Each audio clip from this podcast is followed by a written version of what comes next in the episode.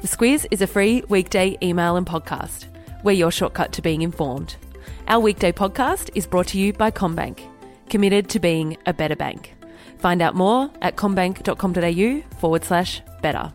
Good morning, I'm Claire Kimball. And I'm Kate Watson. It's Thursday, the 9th of May. In your Squiz today, Bill Shorten defends his mum's memory.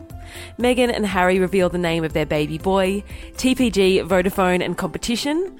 And what was Leonardo da Vinci up to at your age? This is your Squiz today.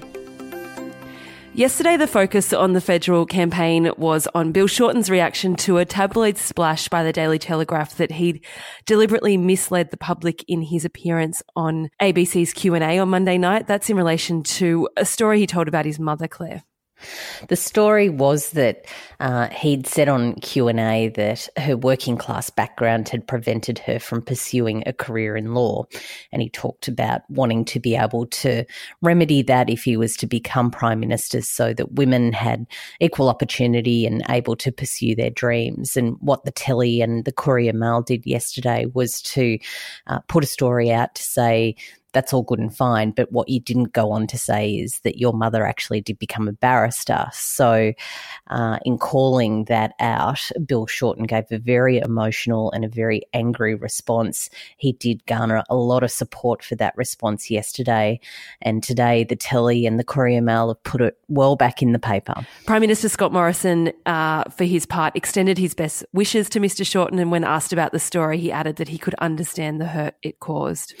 That's right. And where this seems to be going today is that the Sydney Morning Herald and The Age say off their front pages today that Labor's bracing for a war with Murdoch and for the last bit of the campaign when it comes to how papers like the Australian news outlets like uh, the Courier Mail, the Daily Telegraph, and papers around the country cover Labor for the rest of the campaign. The Daily Telegraph, of course, is a News Corp paper, which is why that's a thing. The final debate of the federal election campaign was held last night at the National Press Club. It was hosted by the ABC's Sabra Lane.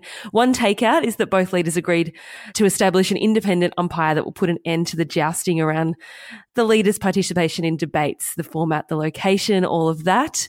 And if you need a shortcut to the week in politics tomorrow, our pop-up podcast Squiz, the election will be out. So we'll have all of that stuff in there as well with a little bit more detail. Big news today, though. The name of Meghan and Harry's little baby boy is out. Is it's Archie Harrison Mountbatten Windsor. He's not going to be an earl or a lord. Instead, he's just plain old mm. Master Archie. And the new parents look very pleased with themselves. Meghan said that he's a dream and has a really sweet temperament. Harry was very gushing, and Archie also met the Queen and Prince Philip. There's some beautiful photos up on their Instagram account, along with Meghan's mum, Doria, as well. Apparently, Archie, Archie's uh, an increasingly popular name in Britain. It's amongst the top 20 most common boys' names in 2017. There you go. I know a few. I know a few Archies. Yeah, me too. You asked the following question of Squiz email readers today. Remember this time last year when US President Donald Trump removed America from a multinational nuclear deal that had agreement from Iran to limit its nuclear activities in return for lifting of economic sanctions? No, we don't remember, Claire. You're going to have to fill us in. I can't believe you don't remember that. yeah, it was quite a thing this time last year. And it was a deal that Barack Obama had made with not just Iran, but also with France and Germany and the UK. And those Western countries were very keen that America stay in that deal because they believed that it was something that was containing Iran's nuclear ambitions. But it's coming hap- back to me. Yeah, but what what happened was um, Donald Trump walked away with it. He said that it wasn't uh, working, that Iran wasn't complying with it, so there was no point being part of a deal that wasn't being met by the party who was really uh, being targeted by it. But what's happened is that um, Iran has said in the last 24 hours that it's thinking about moving away from that deal itself, that it will start enriching uranium again, uh, and if that gives it the potential to develop nuclear weapons, that's a whole other thing. And it really could point to what um, happened earlier this week, which was the deployment of a US aircraft carrier and Air Force bombers to the Persian Gulf on the weekend. So there's a bit of trouble over there. So, despite us having a laugh, obviously a very serious issue. And back here, the competition regulator has blocked the $15 billion merger of our third and fourth biggest telco companies, TPG and Vodafone. And the news was out before intended. Yeah, apparently the ACCC, the, the competition regulator, accidentally put the announcement up on its website yesterday when it wasn't meant to go out oh. until today. And of course, that's not so much of an issue if it was just a matter of timing, but these things, of course, have quite serious implications in the market. And TPG's share price was down 13.5% yesterday. So these things do have consequences.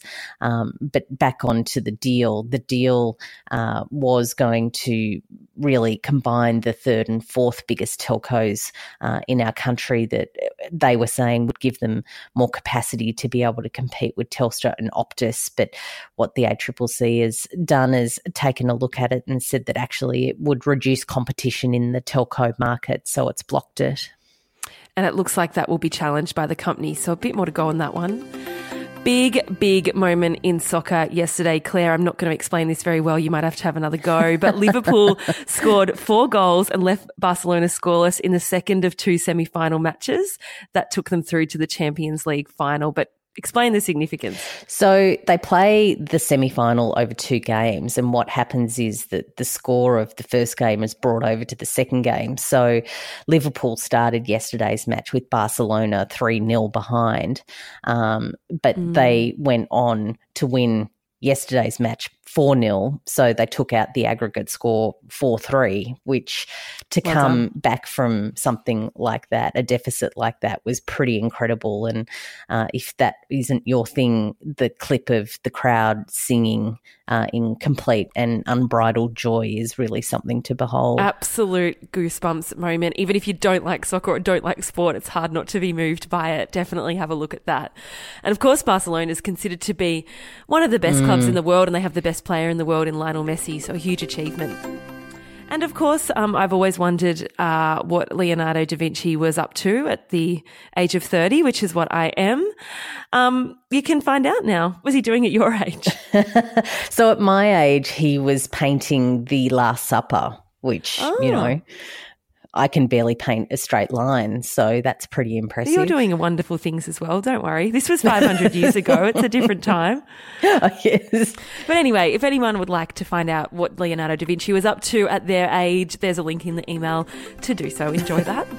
uh, three minute squiz this week is with Gillian Bradford. She's on sabbatical from her job as managing editor of the ABC's Parliament House Bureau good time to be on sabbatical a, during a campaign. Oh yeah, it's a really big job that one, and she's certainly not missing the campaign by the sounds of things. But yeah, she does touch on that. Yeah, but what she is doing is spending a lot of time with her eight-year-old son Lockie, who is a very special kid. And given it's Mother's Day this weekend, we really wanted to feature a, a special mum, and Gillian certainly is one of those. I really enjoyed her dinner party guest list. She's got yeah, the Queen. Yeah, the Queen, Donald Trump, Chris Uhlmann, who's Channel 9's political correspondent, and Richard Roxburgh in his character as Cleaver from Rake. What a what a great what night. a party! Yeah, that'd be great fun.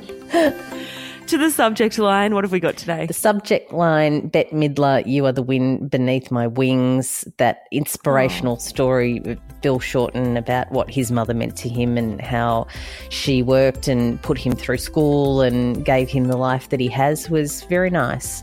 And jump into the Squiz Today email, plenty more in there. And if you read it every day this week, you'll go in the draw to win $100 worth of books from Allen and Unwin. Have a great Thursday. We'll chat to you tomorrow. The Squiz is a free weekday email and podcast. We're your shortcut to being informed. Sign up at thesquiz.com.au. A message now from our podcast partner, BHP. The steel made from iron ore plays an important role in providing the production of our energy infrastructure, from wind turbines to power poles. So, cutting carbon emissions in iron ore production is key. It's why BHP has committed to a solar and battery agreement to help power its port facilities at Port Hedland. It's happening now at BHP.